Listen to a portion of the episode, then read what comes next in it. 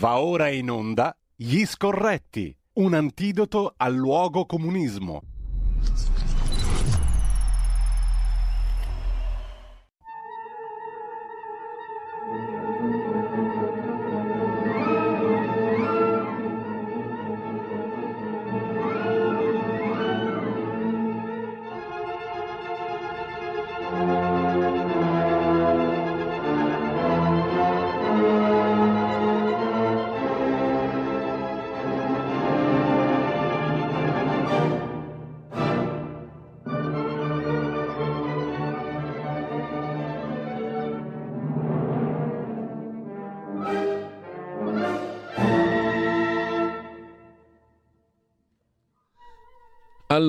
Rieccoci in onda, sprombattuto dopo la rassegna stampa. Chi è in collegamento video e chi ci segue dal canale 252 sta già vedendo anche i nostri ospiti, oltre a Carlo Cambi che saluto e che ringrazio, è con noi come tutti i mercoledì per la nostra rubrica Gli Scorretti. Carlo, buongiorno. Cardinal Cainarca, buongiorno, come sta? Abbiamo benissimo Carlo, poi mh, mm, entriamo anche con te nel vivo di una novità particolare che ci proponi eh, e però ehm, vedete anche in collegamento con noi Robert Lingar che gli ascoltatori conoscono perché partecipa ed è eh, di fondamentale aiuto ad Antonio Gigliotti nella rubrica che da un paio di settimane è una rubrica importante del nostro palinsesto dalle 15.30 alle 16.30 del venerdì e oggi come tutti mercoledì dalle 17.30 alle 18 l'Arena delle Tasse si occupa delle novità fiscali terra terra, spiegate a contribuenti nel senso buono, spiegate a contribuenti e a partite IVA con il direttore del centro studi Fiscal Focus Antonio Gigliotti. E a proposito di novità fiscali e non solo, perché in questo caso allarghiamo un po' il raggio. Intanto buongiorno Robert, grazie per essere con noi anche stamani. Sì, buongiorno a voi. Non so se tu abbia già raccontato altrove, in altre radio questa mattina, la novità che ci presenti anche a noi, però in ogni caso si tratta di una novità eh, importante sulla base di documenti esclusivi che avete ricevuto in uno scambio di informazioni e di richiesta di informazioni tra il Ministero dell'Economia e delle Finanze e le autorità europee che ci hanno mandato le famose raccomandazioni per la nostra finanza pubblica in relazione all'utilizzo dei fondi del PNRR e in soldoni a come ripagare il nostro debito, perché quello alla fine è un debito. Con quali politiche si ripaga il debito? Molti hanno messo nel mirino la questione del catasto, no? Il catasto è la garanzia ultima che l'Italia ripagherà il suo debito, ma Raccontaci tutto tu, Robert, perché credo che interessi anche a Carlo Cambi questa vicenda. Molto. Sulla base anche di documenti esclusivi, se non ho capito male, Robert. Sì, sì, confermo, confermo che sono documenti esclusivi per Radio Libertà e sono documenti che io ho in mano dal febbraio, eh, da fine febbraio di quest'anno e, e che eh, con, eh, con, molto entusiasmo, devo dire, ho conservato eh, fino ad oggi, fino al momento opportuno ma mi, voluto, mi sono voluti sei mesi per avere questi documenti della ragioneria eh, dello Stato. Eh, bazzicando così per, eh, per internet eh, lo scorso agosto, agosto 2021, avevo trovato appunto l'esistenza, eh, ho scoperto l'esistenza di questa survey eh, del 2019 richiesta dall'Unione Europea in relazione ad un feedback eh, dei vari Stati membri sulle politiche della cosiddetta spending review di revisione della spesa, che eh, in Italia eh, ha una brutta nomea, anche se in realtà non dovrebbe averla, ma c'è un motivo per cui la spending review in Italia ha una brutta nomea e il motivo lo leggiamo in questi documenti mandati eh, dal Ministero dell'Economia eh, alla Commissione europea, ovvero che in Italia la spending review serviva semplicemente a tagliare la spesa pubblica, cosa che ha poco a che fare con il concetto di spending review anche mm. dei documenti ufficiali della Commissione europea, perché la spending review significa revisione della spesa, quindi io identifico della spesa pubblica inefficiente e eh, alloco determinate risorse dove invece la posso rendere più efficiente. Invece in questi documenti emerge sostanzialmente che la spesa pubblica non è servita per poter migliorare determinati servizi pubblici, eh, togliendola dove invece questi servizi erano più inefficienti, ma è stata utilizzata semplicemente per tagliare in maniera trasversale la spesa pubblica. Ma cosa è successo una volta che io questo, ho chiesto questi documenti alla Commissione europea? Beh, loro mi hanno risposto guarda, noi questi documenti non te li possiamo dare, e li ho chiesti ovviamente sempre mm. per Fiscal Focus, non te li possiamo dare perché eh, di fatto romperemo quello che è un accordo di fiducia eh, con uno Stato membro, ma allo stesso tempo ehm, l'ostensione di questi documenti, il darti questi, docu- questi, sì. questi, documenti potrebbe creare anche delle distorsioni in termini appunto di policy making relativo alla gestione di importanti quote del bilancio pubblico. Ovviamente questa eh, risposta eh, ha stimolato la mia curiosità e quindi io l'ho chiesta. Insomma, potevano, potevano essere documenti pericolosi, Robert. Sì, esatto, potrebbero essere pericolosi, quindi ovviamente a uno come me una risposta simile non può, neanche, non, non può che fare altro che, che sollecitare no? ulteriore curiosità, fino a che ho chiesto questa, questi documenti ho visto questi documenti alla eh, ragioneria eh, dello Stato. E cosa c'è scritto in questi eh, documenti? Beh, sì. sostanzialmente in questi documenti c'è scritto eh, di identificare da una scala 1 a 5 quali sono le priorità eh, della politica di spending review e parliamo della politica di spending review a partire dal 2018 fino al 2020, quindi il triennio 2018, 2019, 2020 che è stata stesa dal cosiddetto governo Gentiloni. Lo stesso Gentiloni che oggi eh, commenta Commissario. le raccomandazioni all'Italia. Sì, sì. E eh, qui c'è una domanda interessante. Quali sono gli obiettivi del mandato strategico relativo a questo piano triennale di revisione della spesa? e c'è scritto dai un numero. Perché non sento più nulla? Sì, mi sentite? Sì, adesso sì, Robert. Quindi eh, in questi documenti no, relativi alla revisione della spesa sì. nel, tri- nel triennio 2018-19-2020 eh, c'è scritto quali sono gli obiettivi del mandato strategico eh, di questa revisione della spesa e indica da 1 a 5 le priorità, dove 1 e questo è scritto, lo traduco letterale, sì. significa che nessuna priorità è data. Bene, la ragioneria dello Stato identifica che il miglioramento dell'equità sociale, che ora è alla base di tutte queste riforme fiscali eh, che il governo dovrebbe varare, tra cui appunto anche la riforma del catasto, ha come eh, di fatto priorità la priorità 1, quindi nessuna priorità. Quindi abbiamo un governo di centrosinistra, in questo caso del Partito Democratico, che indica come priorità della revisione della spesa eh, il miglioramento dello sta- della, della, dell'eguaglianza sociale a livello 1, quindi nessuna priorità, mentre a livello 2 abbiamo il miglioramento della qualità eh, dei servizi pubblici, ma ci sono anche altre eh, cose interessanti in questi documenti. Per esempio, eh, abbiamo eh, quelle che sono le criticità della, ehm, di, queste, eh, di, queste, policy di revisione della spesa pubblica. E quali sono queste criticità? Per esempio, non esiste alcuna valutazione, perché le politiche di fatto di revisione della spesa si suddividono in quattro momenti, il disegno della politica, l'implementazione, il monitoraggio e la valutazione. Ebbene, noi abbiamo fatto il disegno della politica, ma come l'abbiamo fatto? L'abbiamo fatto secondo questi documenti mandati dalla Commissione europea con del personale che mancava nel disegno della politica di revisione della spesa delle skill analitiche per poter fare questo disegno. Quindi io mi chiedo come abbiano potuto pensare delle politiche pubbliche anche in campo economico-fiscale eh, abbastanza importanti senza che il personale che le ha mm. scritte... Mm, già, già, in fase, avesse... già in fase progettuale, no?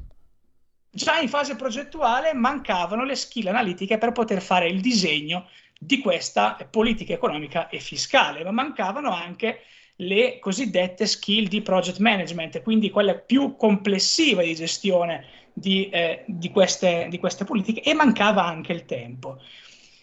Per il monitoraggio invece mancava lo staff, quindi una volta che loro hanno dichiarato che avrebbero eh, imposto queste politiche fiscali eh, scritte con personale che non aveva le skill analitiche per farle, no? abbiamo saltato addirittura la fase di monitoraggio semplicemente perché mancava lo staff e non c'è, non è stata fatta una valutazione di queste politiche pubbliche perché non c'era, si legge qua, una direzione chiara a, a, a livello politico. Quindi cosa significa sostanzialmente? Significa che eh, in, questo, eh, in, questa revisione no, della spesa eh, sono state definite determinate linee di indirizzo eh, di ehm, risparmio su diverse voci ma non è stata fatta la post-valutazione. Quindi noi sappiamo che è stato fatto risparmio, ma non sappiamo se eh, gli obiettivi preposti da queste politiche economiche e fiscali siano stati raggiunti o meno, o se siano stati raggiunti in maniera positiva, se non addirittura il contrario, in maniera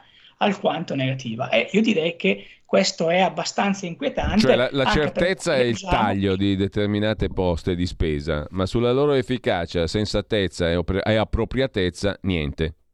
Esatto, addirittura mancano i dati, no?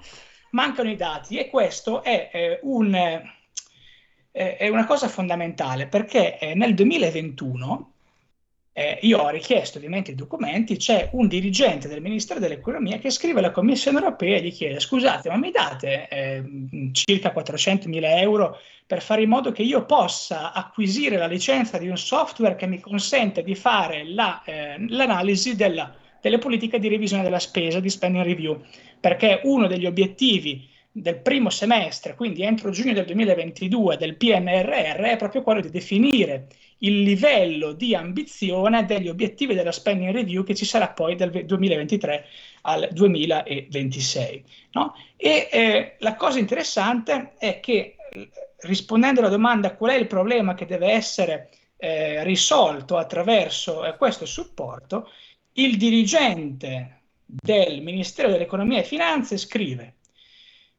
si fa poco uso dell'evidenza, quindi dei dati, nella valutazione delle politiche, nella programmazione e nella gestione della spesa pubblica.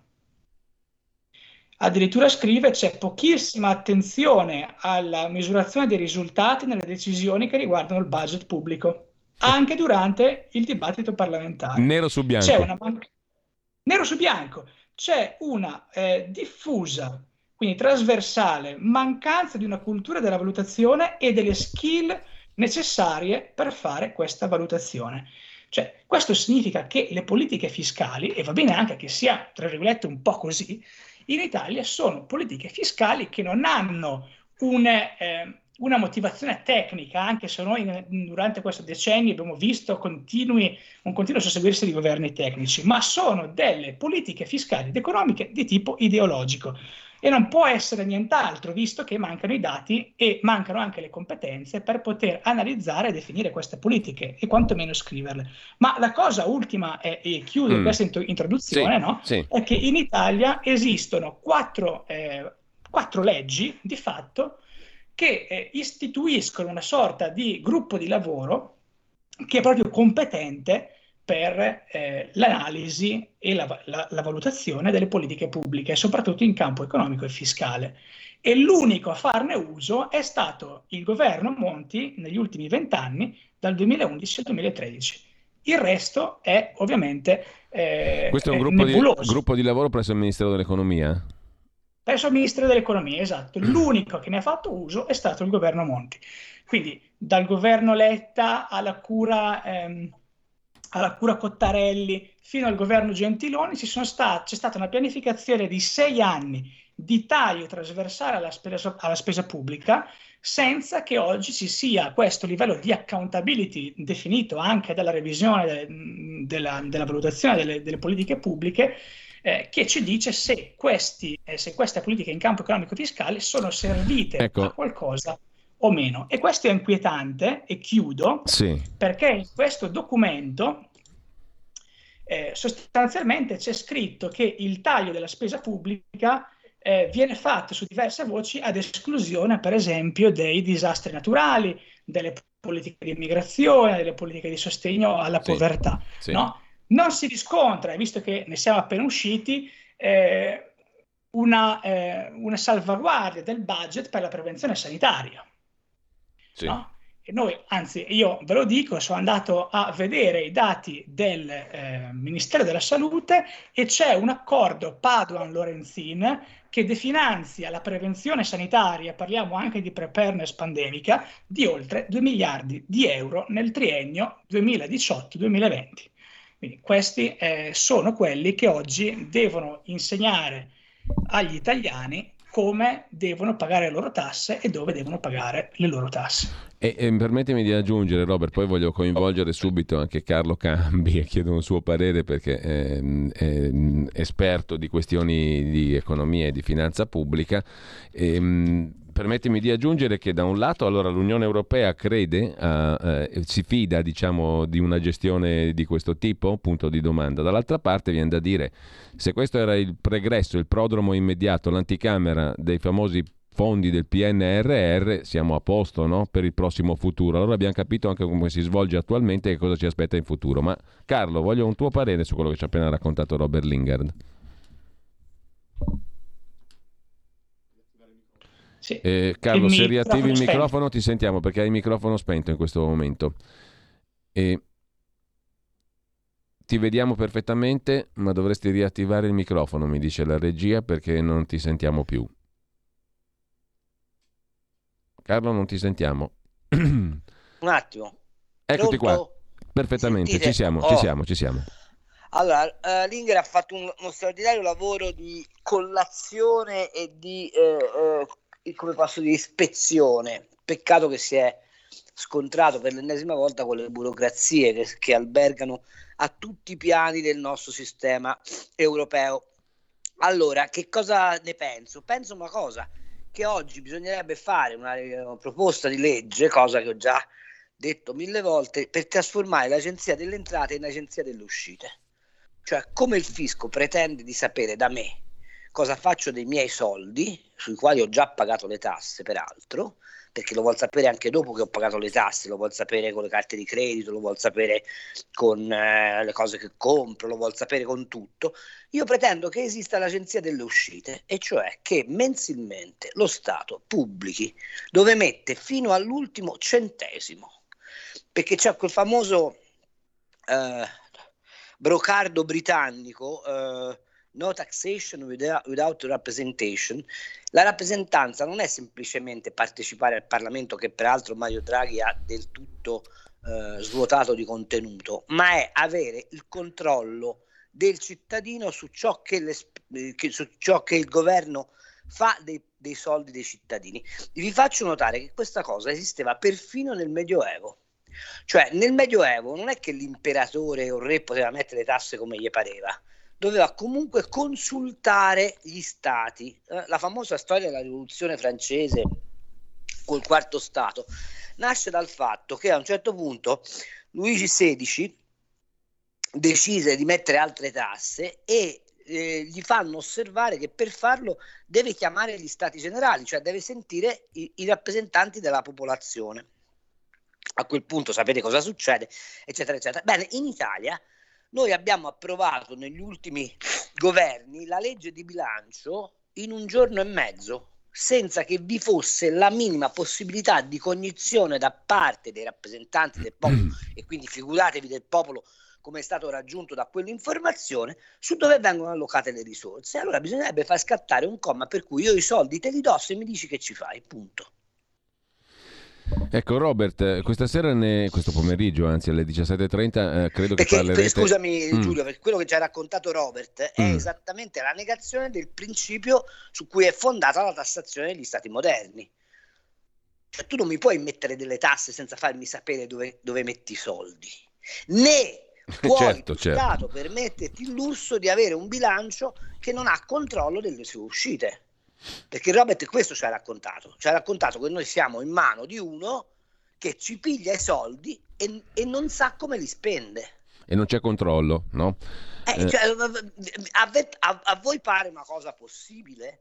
Beh, che non ci sia il fine dell'equità sociale... Competenza per spendere. E, e, e, oltretutto non, non ha neanche competenze, tant'è vero che Brunetta, ex ministro liberale liberista, oggi si vanta di dover assumere 800, 800 mila dipendenti pubblici che vengono pagati ancora dal contribuente per poter tentare di spendere il debito che preventivamente questo Stato ha fatto. Ma vi rendete conto in che Stato stiamo?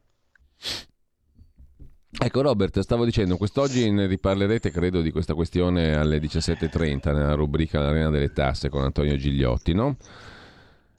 Però credo che questa questione qui debba avere un rilievo più ampio. Eh, è quello Ma che sì. giustamente metteva in luce Carlo, perché sennò altrimenti continuiamo ad agire in una maniera non solo irrazionale, ma anche dannosa e, e, e insostenibile per, per, le, per, il cittadino comune? Cioè, come si può partecipare a una cosa di questo tipo? Dove, eh, eh, non credo che meravigli il fatto che l'equità sociale fosse, non fosse un obiettivo per un governo teoricamente di sinistra e per un premier come Gentiloni. No, ma loro, no, no, loro la perseguono con l'accattonaggio di Stato, eh, l'equità sociale. Cioè, vorrei che fosse chiaro che in questo paese l'equità sociale viene intesa come tu vieni, stendi la mano, io che sono il padrone ti do un tozzo di pane e tu stai buono. L'equità sociale sarebbe un'altra storia, cioè sarebbe dare a tutti pari opportunità di partenza. Qui invece siamo arrivati all'idea che bisogna costruire le pari opportunità di arrivo, nel senso che se tu guadagni troppo ti, veng- ti vengono tagliate le unghie, ma non puoi avere una parità in partenza perché se hai una parità in partenza sei un cittadino libero. Se invece ti do il reddito di cittadinanza, cioè ti faccio diventare un accattone, io, come si fa con gli accattoni, ti controllo. Questo è il disegno della sinistra. Guardate che non è un disegno che, che nasce oggi, eh. lo ha teorizzato Lenin quando occupa il potere in Russia. Cioè la lotta al contante è una roba che deriva dal, da Lenin. Il, l'idea che i figli vanno tolti alle madri e devono diventare bene nello Stato è un'idea di Lenin. Questi non hanno mai cambiato idea. Cioè, continuano a modernizzare un'ideologia che prevede una cosa sola, che l'individuo è proprietà dello Stato nei suoi bisogni, nei suoi sentimenti, nelle sue ricchezze e nelle sue attività. Ecco, però... ovviamente per arrivare all'individuo proprietà mm. dello Stato lo devi tenere in condizione di minorità e quindi lo trasformi in accattone. Ecco però Robert, questa qui che tu hai documentato a me sembra anche semplificandola al massimo una bomba sotto al Ministero dell'Economia e delle Finanze perché eh, certificare e leggere nero su bianco che non c'è valutazione, non c'è disegno, non c'è capacità tecnica per progettare come vengono spesi i soldi, non c'è capacità di monitorarli, eh, si risparmia solo sulla base di presunzioni ideologiche e non tecniche, eh, e beh questo diciamo veramente è una bomba sotto la gestione del Ministero dell'Economia, perché vuol dire che i nostri soldi vengono gestiti con questi criteri che sono criteri folli per qualsiasi, credo, mm, commerciante del mercato rionale e non parliamo di uno Stato, o no?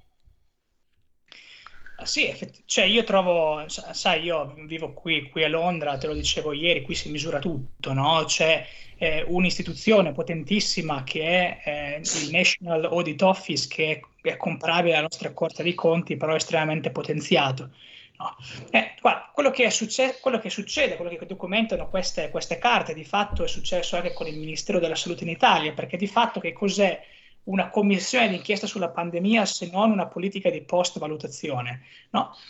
Eh, cioè, manca proprio il concetto di accountability della pubblica amministrazione, cioè dietro a queste carte, al fatto che non esista eh, una politica di post-valutazione delle politiche economiche e fiscali, significa che la pubblica amministrazione oggi in Italia può permettersi di fare quello che vuole sfuggendo a qualsiasi principio di responsabilità e di accountability che è previsto dalle istituzioni democratiche. Quindi non deve rendere conto nessuno. Cioè io trovo tragico, no, tragico che delle persone certificate da me che mancano delle competenze analitiche per poter fare dei disegni di, politi- di politiche pubbliche oggi ancora siano lì a fare delle politiche pubbliche, a gestire i soldi del PNRR, a definire quelli che sono i cavilli della spesa pubblica. Cioè, questa è una cosa veramente tragicomica.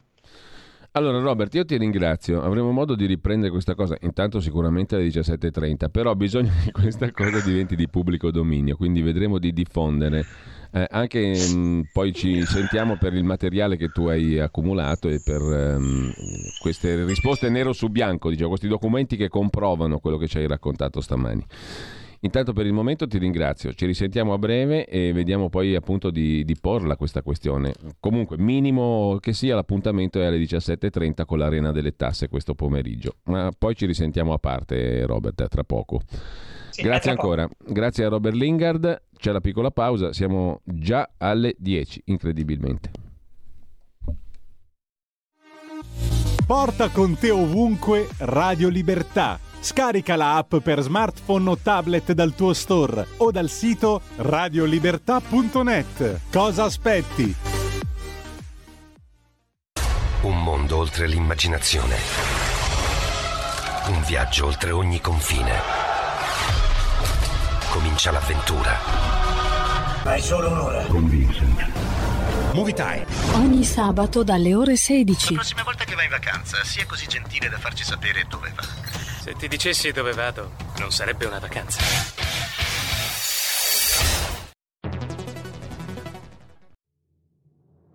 Abbiamo deciso nuove assunzioni e tutele legali per le forze dell'ordine. Abbiamo destinato 27 milioni al fondo per l'autismo. Sono le risposte concrete ai problemi degli italiani. Scrivi il codice D43 nella dichiarazione dei redditi. Dona il 2 per 1000 alla Lega. Non ti costa nulla, ma per noi vale molto. Il tuo sostegno vale 2 per 1000. Messaggio autogestito Lega per Salvini Premier.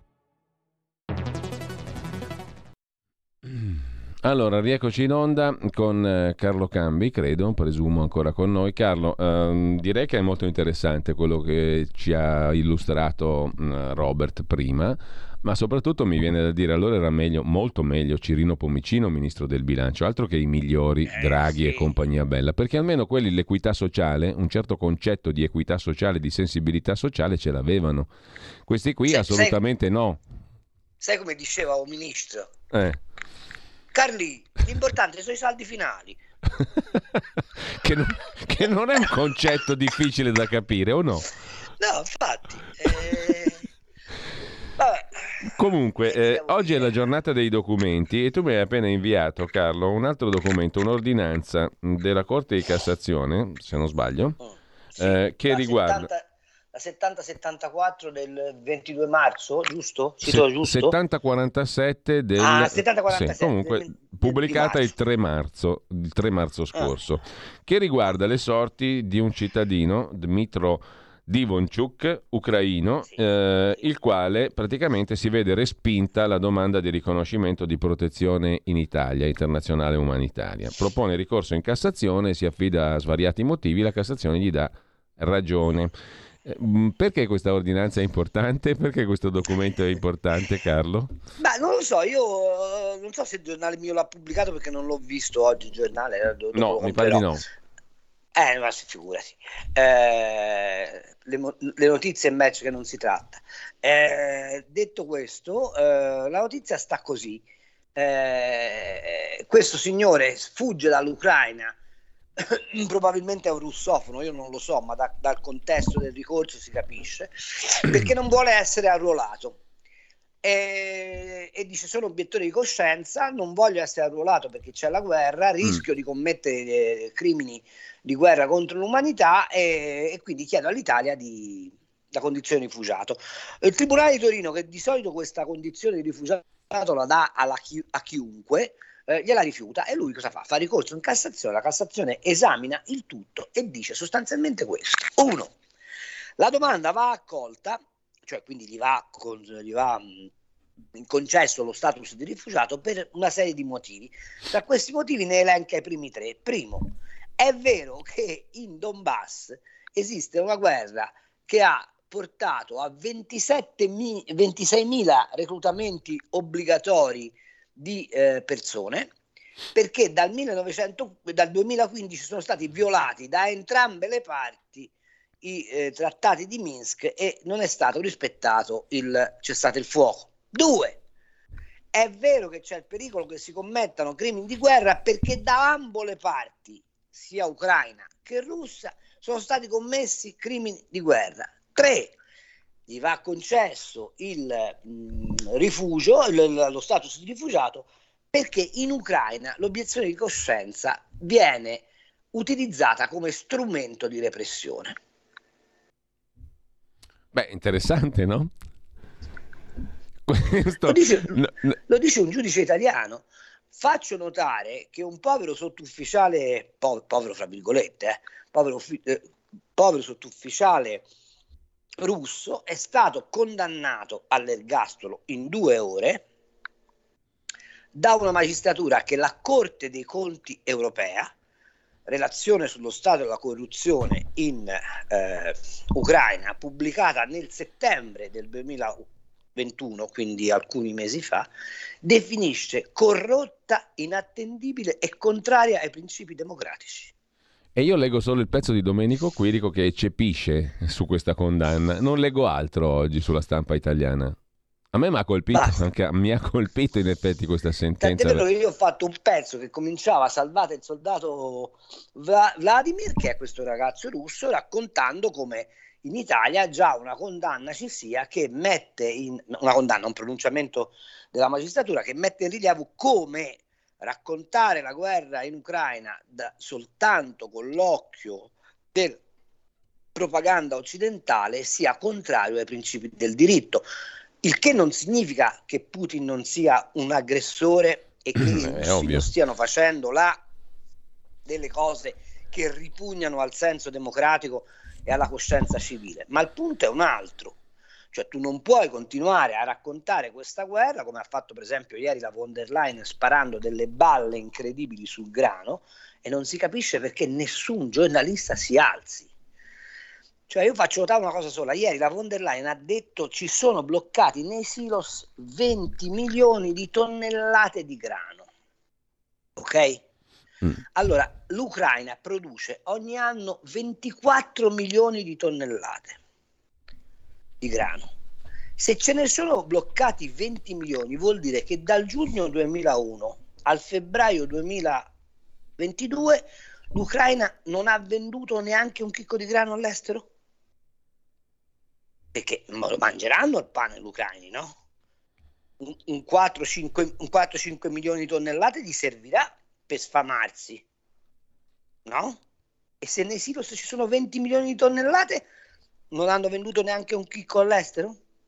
E allora la domanda, non è che quel grano, siccome è nelle mani degli intermediari americani, è stato insilato per approfittare dell'aumento dei prezzi del grano che è cominciato ben prima della guerra in Ucraina, cioè risale all'agosto scorso, quando si è saputo che la siccità stava mettendo in crisi i raccolti del continente americano?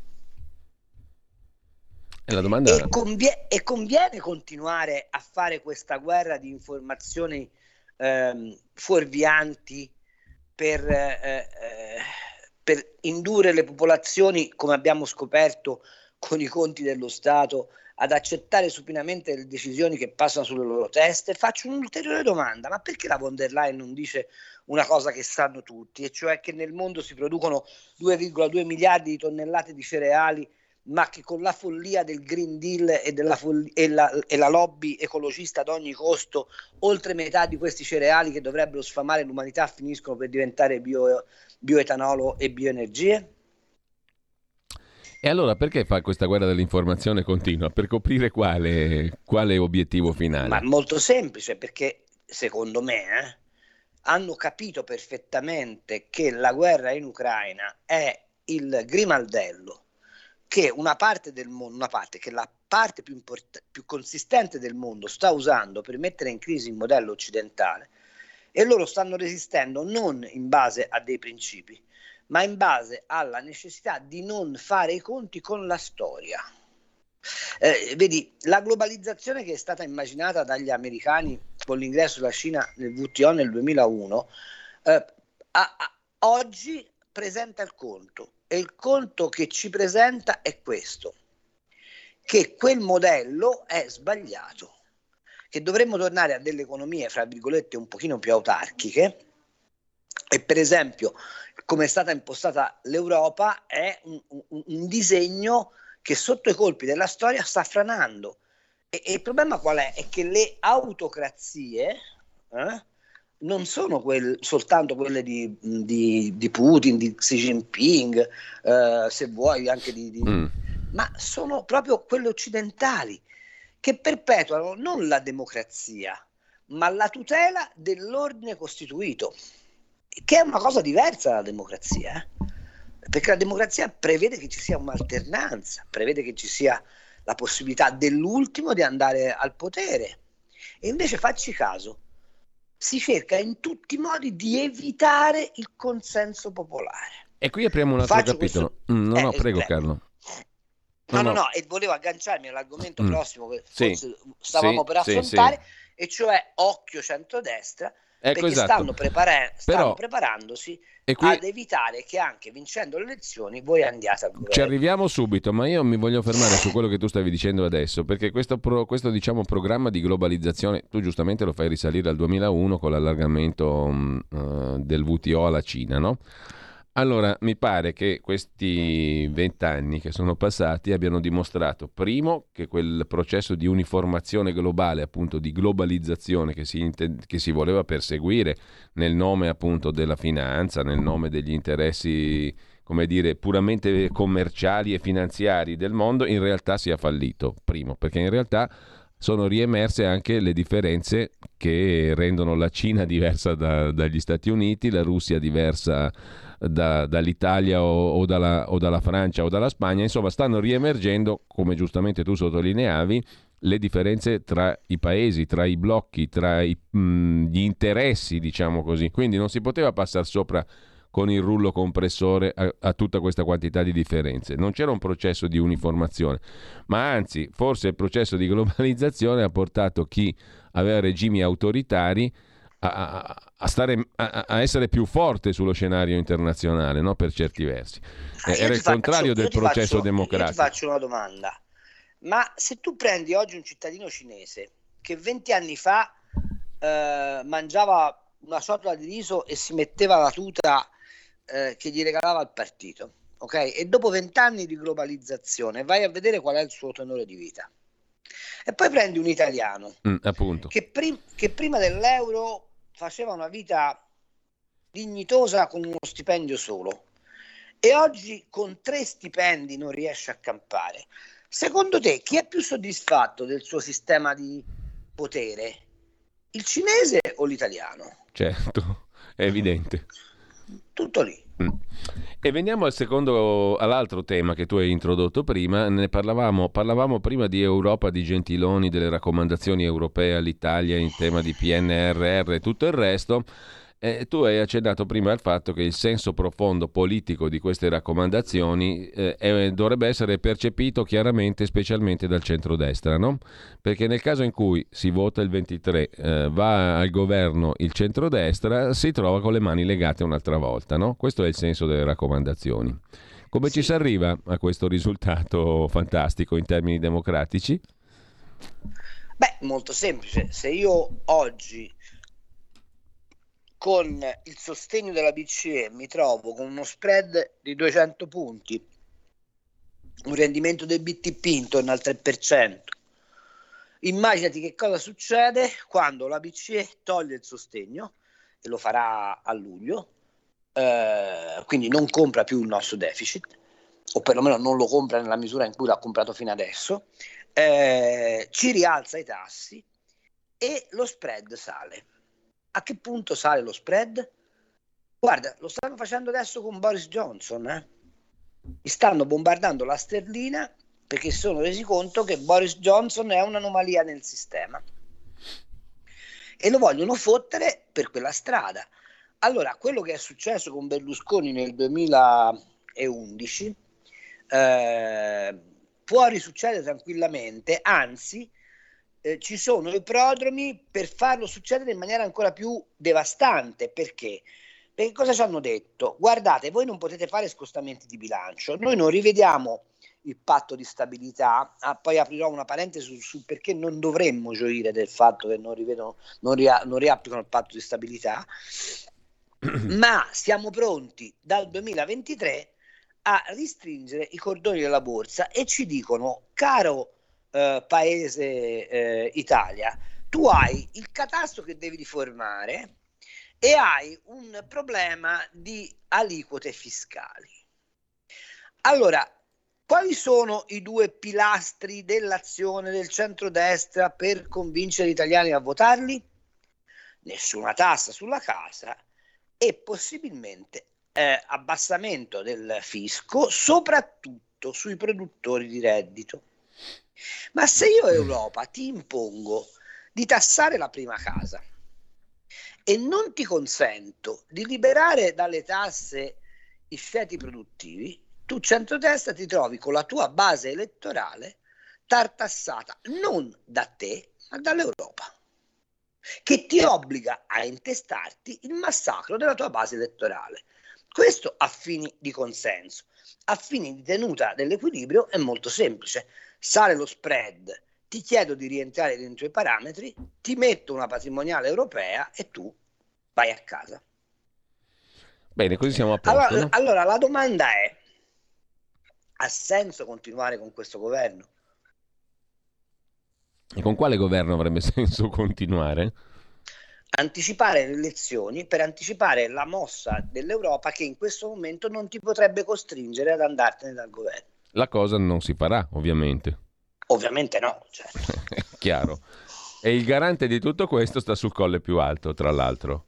Possiamo dirlo. Sì, continua a stare lì, non si capisce bene a fare che cosa perché Mattarella dalla rielezione è totalmente scomparso. Cioè, se avete fatto caso, dice cose di buonsenso, è un, è un signore sa- molto saggio, eh, però, boh, te pare che dice cose? E Ecco, poi faccio altre domande. Mm. No, a, a Per fronte... esempio, Ecco, sì, sì, prego Carlo. no, per esempio, la, domandina, la commissione d'inchiesta sul Covid che fine ha fatto? Eh, l'inchiesta di Brescia sulle mancate zone rosse a che punto è? L'inchiesta su, la commissione d'inchiesta sul Monte dei Paschi Siena a che punto è? L'inchiesta sui traffici d'armi che avrebbero visto protagonista, diciamo, D'Alema. Degli incontri da Lema a che punto è? Eh, vogliamo andare avanti? C'è tutta una serie di cose bloccate e poi ce n'è un'altra. È possibile parlare di democrazia in un paese che fra eh, tre settimane deve andare a votare sui referendum senza che nessuna rete televisiva pubblica si occupi di informare i cittadini sul referendum? E com'è che Soros scrive la lettera a Draghi per dire sei il meglio d'Europa? Perché certo che scrive che sei il meglio dell'Europa. Cioè, Una fazza, una razza. Allora- Faccio notare che il 2 giugno non solo è l'anniversario della Repubblica, ma sono 30 anni dalla famosa cro- crociera del Britannia.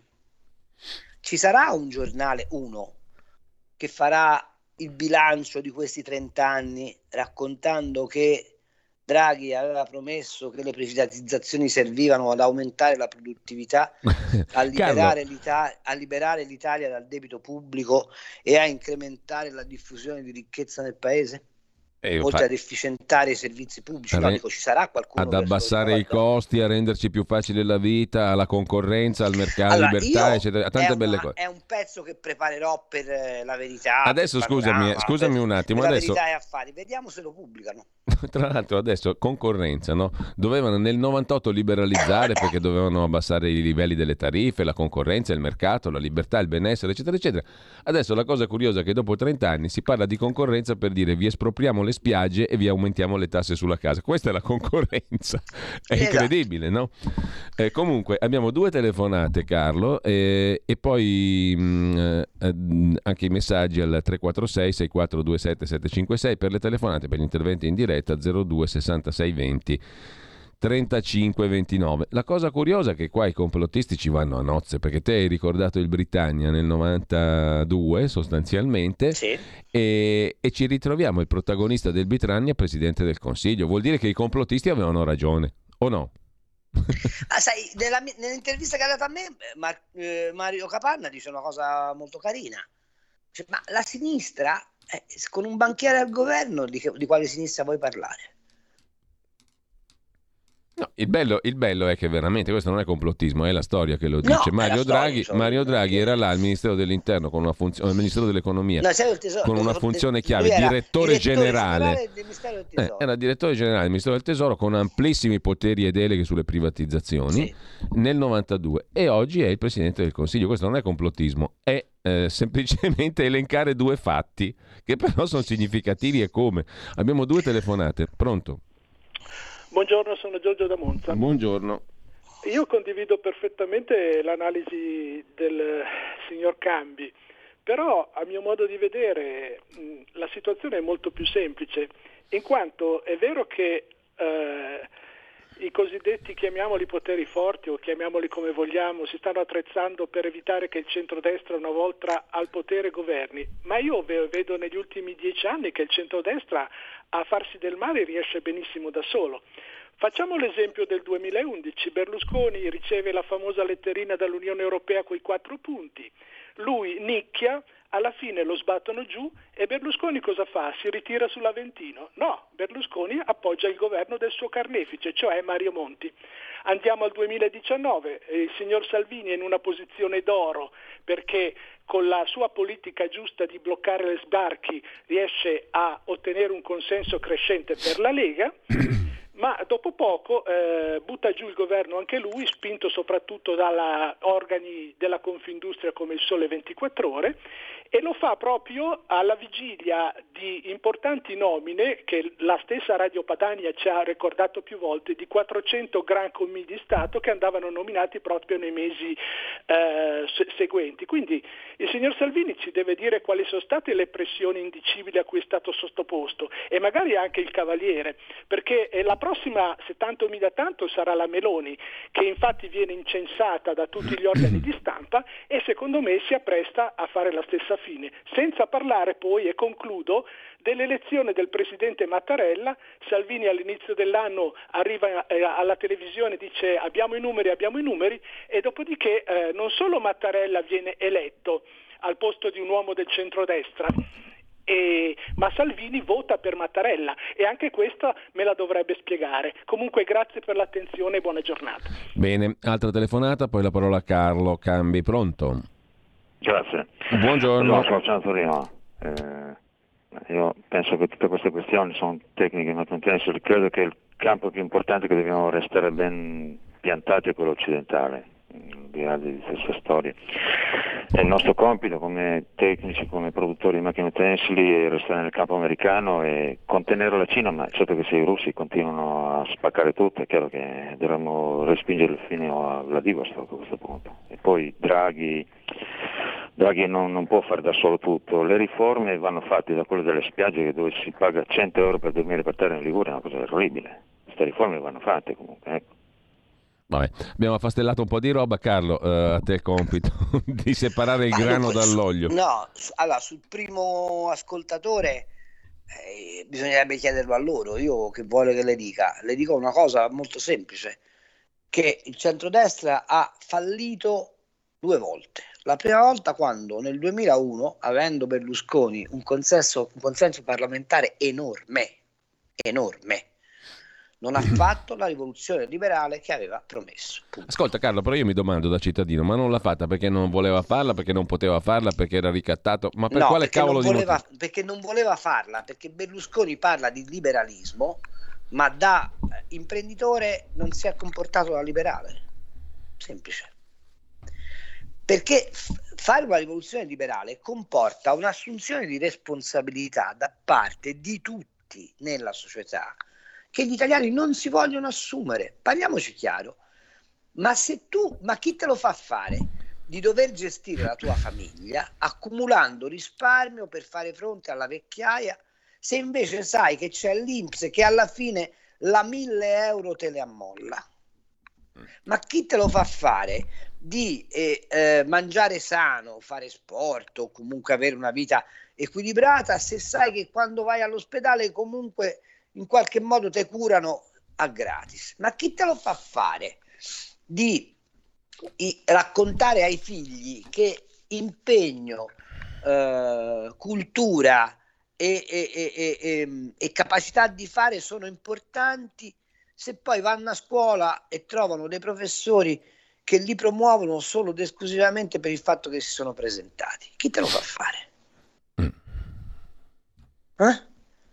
Perché ogni tanto bisognerà anche raccontarsela la verità su questo paese, no? Eh. Detto questo, che cosa non abbia fatto il centrodestra è evidente, ma il centrodestra ha perso un'altra grande occasione, che è stata quella di andare al Quirinale dopo le elezioni del 2018 e di dire come coalizione noi abbiamo vinto e tu ci devi consentire di fare il governo. Il problema è che in quel momento la forza di, fra virgolette, mettere sotto pressione l'inquilinale non l'hanno avuta per l'ennesima defezione di Berlusconi, il quale per salvare soprattutto il suo ambiente di riferimento non può non fare patti col PD. Okay? A, propo- a proposito di questo, ci scrive un ascoltatore, ti domanda Carlo, ha visto l'articolo di Pane Bianco sul futuro compromesso PD Fratelli d'Italia, ex comunisti e ex fascisti? Cosa ne pensa? Che, è una, che Pane Bianco, siccome c'è la crisi del grano, probabilmente è diventato pane scuro. e un'altra domanda, come mai Salvini che sta facendo cose di buon senso adesso catasto, tasse, eccetera, eccetera, ha avuto ragione sul processo di pace e via dicendo, continua a calare nei sondaggi. Beh, molto semplice, perché eh, sta tradendo le aspettative di coloro i quali credevano che la Lega fosse una forza capace di riformare lo Stato. Invece, noi, invece la Lega in questo momento non sta facendo nient'altro che puntellare lo status quo. Su questo... Eh, faccio osservare all'amico invece che parlava del campo occidentale, dove sta scritto che Biden e gli americani abbiano ancora voglia di tenerci in piedi? Non so se vi è chiaro che in questo momento lo scontro si sta spostando verso il Pacifico e che probabilmente la resa dei conti finali è fra Cina e America. E noi non sappiamo in quale campo saremo piantati o se invece non ci, non ci porteranno al Camposanto. Noi avevamo sperato che l'Europa diventasse un interlocutore mondiale capace di inserirsi in questa logica con un suo protagonismo, ma l'Europa che si è servita esclusivamente ad una cosa, cioè alla Germania ad appianare i suoi conti e a e rinsaldare l'asse franco-tedesco, è un nano sia politico e a questo punto anche economico. Carlo, e, abbiamo... e quindi Vabbè. No, abbiamo pochissimi minuti prima di Prego. salutarci, però in questi pochissimi minuti io volevo buttarti là un paio di altre cose tratte dalla, dalla cronaca di stamani. A me mi ha molto colpito quel che ho visto e letto dell'interrogatorio di Storari a Brescia, il pubblico ministero di Milano. No? Tu sì. parlavi prima dell'appuntamento mh, con il referendum. Secondo te si arriva al quorum, apro un inciso, mh, referendum Beh. giustizia 12 giugno? se non, se non, c'è la possibilità di spiegare agli italiani qual è la posta in gioco, la vedo difficile. Ecco, il caso ti Solari... faccio, un caso, ti faccio sì. un caso personale. Io sono stato diffamato da, dal segretario, eh, dato diffamato. Pe- penso di essere stato diffamato da, da un politico. Ho chiesto alla magistratura di avere ragione, come, si fa, come fanno di solito con noi giornalisti. L'udienza di questo processo è stata fissata al settembre 2000 23, il fatto risale a cinque anni fa. Vabbè. Con tutta probabilità questa cosa finirà in prescrizione perché lui verrà condannato probabilmente in primo grado, ma poi farà appello e quindi nel tempo che arrivi l'appello ci sarà la prescrizione. E la risposta è: ma se per una bagatella come appunto una, una discussione in cui un, possono essere volati degli epiteti più o meno uh, uh, gradevoli, uh, si va a un tempo di sette anni per la pronuncia, secondo te quali garanzie di diritto c'è in questo paese? E quindi quello che mi stai eh certo. introducendo certo. a proposito di Davigo è molto sì. semplice. Eh, la, l'interroga- l'interrogatorio serve semplicemente a dimostrare che Davigo aveva, aveva, ha esercitato eh, la sua funzione di consigliere del, CS, del CSM senti- sentendosi assolto da ogni vincolo, mm, mm. quindi di poter fare come gli pareva. Ma non arriveremo a nessun pronunciamento su quel fatto perché si farà scorrere il tempo necessario a che tutto venga prescritto. No, però quello che mi ha colpito è il, dire, il contesto, per usare una terminologia shasciana, psicologico di tutto questo, perché io credo che quello che era vissuto come un santuario o qualcosa di simile, il Palazzo di Giustizia di Milano, sia un posto dove tu rischi la salute mentale, perché eh, la testimonianza ah, sì? di Storari che si, che si, stava per commuovere, che era esagito, cioè, mi ha dato l'idea di una persona distrutta quasi psicologicamente, molto provata psicologicamente, in virtù del fatto che vivi in un ambiente nel quale ehm, allora, eh, le indagini devono andare in una certa direzione e quindi se uno dice una cosa si prende una cosa per supportare quello che deve essere supportato, lo si trascura per eh, quello che dice di altro e che non è in linea con quello che tu vuoi. Se tu mi vieni a dire una cosa, tu non conti niente perché mi rompi le, le uova nel paniere, un mio protetto deve essere, pro, deve essere promosso alla Guardia di Finanza, quindi io non posso impegnare perché una cosa di questo tipo in cui lavorare diventa impossibile. E questo sarebbe l'esercizio della funzione di giustizia per i cittadini. Ma è una roba che uno deve andare a votare il referendum con 18 mani, non con due, e non servirebbe comunque a sanare tutta sta roba qua. No, però mi fai dare... Un, un... E siamo, e siamo alle conclusioni proprio. Però ti rubo un minuto Sì. per raccontare una storia. L'ex questore di Macerata, dottor Pignataro, in un convegno di quattro giorni fa sulle mafie, testualmente dichiara la mafia nigeriana era proprietaria di Macerata, mm? facendo riferimento alla famosa Sì. Eh, questione della povera. Pamela Mastropietro. Mm. Io sono arrivato per restituire credibilità allo Stato, ho fatto degli arresti sulla droga, sono stato minacciato di morte, ma, ma, ascoltate bene, spesso e volentieri le istituzioni, ivi compresa la magistratura, debbono fare un passo indietro se il contesto politico in cui si trovano ad agire non è favorevole all'accertamento della verità. Ricordo che durante quell'indagine l'allora ministro di giustizia Andrea Orlando, nonché vice segretario del PD, si precipitò a Macerata per portare solidarietà alle vittime di Traini e non alla madre di Pamela Mastropietro, ma soprattutto si intrattenne a Palazzo di Giustizia in una serie di colloqui. Da quel momento l'argomento mafia nigeriana sparì, sparì e dall'inchiesta e dalle cronache. Allora, se un servitore dello Stato, tuttora in ruolo, ed è uno dei massimi dirigenti della polizia di questo paese, in un dibattito pubblico dice che il contesto politico può influenzare l'azione delle istituzioni a vantaggio di una scelta piuttosto che di un'altra, la domanda che io faccio è molto semplice. Guarda, stiamo parlando di mafia nigeriana, possiamo parlare di, di un'altra Sì, mafia, sì. potremmo parlare di qualsiasi altra cosa. La domanda che faccio è molto semplice. Dove sta il senso della legge? Dove sta la giustizia? Dove sta lo Stato democratico? Allora, Allora, questi, questi sono gli argomenti dei referendum, ma di questi non si può e né si deve parlare. E la cosa che mi meraviglia è che eh, nei sinceri democratici che adesso stanno facendo sfoggio di sé giustamente nella vicenda eh, drammatica dell'Ucraina, questa morte, della demo- questa coma della democrazia in Italia non, non aprono bocca, non dicono nulla. Carlo, dobbiamo salutarci qua. Punto e basta, mi viene da dire. Viva la Repubblica, che è la cosa di tutti, giusto? Grazie a Carlo Cambi. Sì, sì. Mm. Eh, grazie a voi. Ci sentiamo presto. Domani, domani sera con Ufficio Cambi alle 19, tanto per cominciare. Siamo in ritardo, tra poco con voi Pierluigi Pellegrino, oltre la pagina, gli ospiti li abbiamo già detti tutti, non perdeteli. Avete ascoltato Gli Scorretti, un antidoto al luogo comunismo.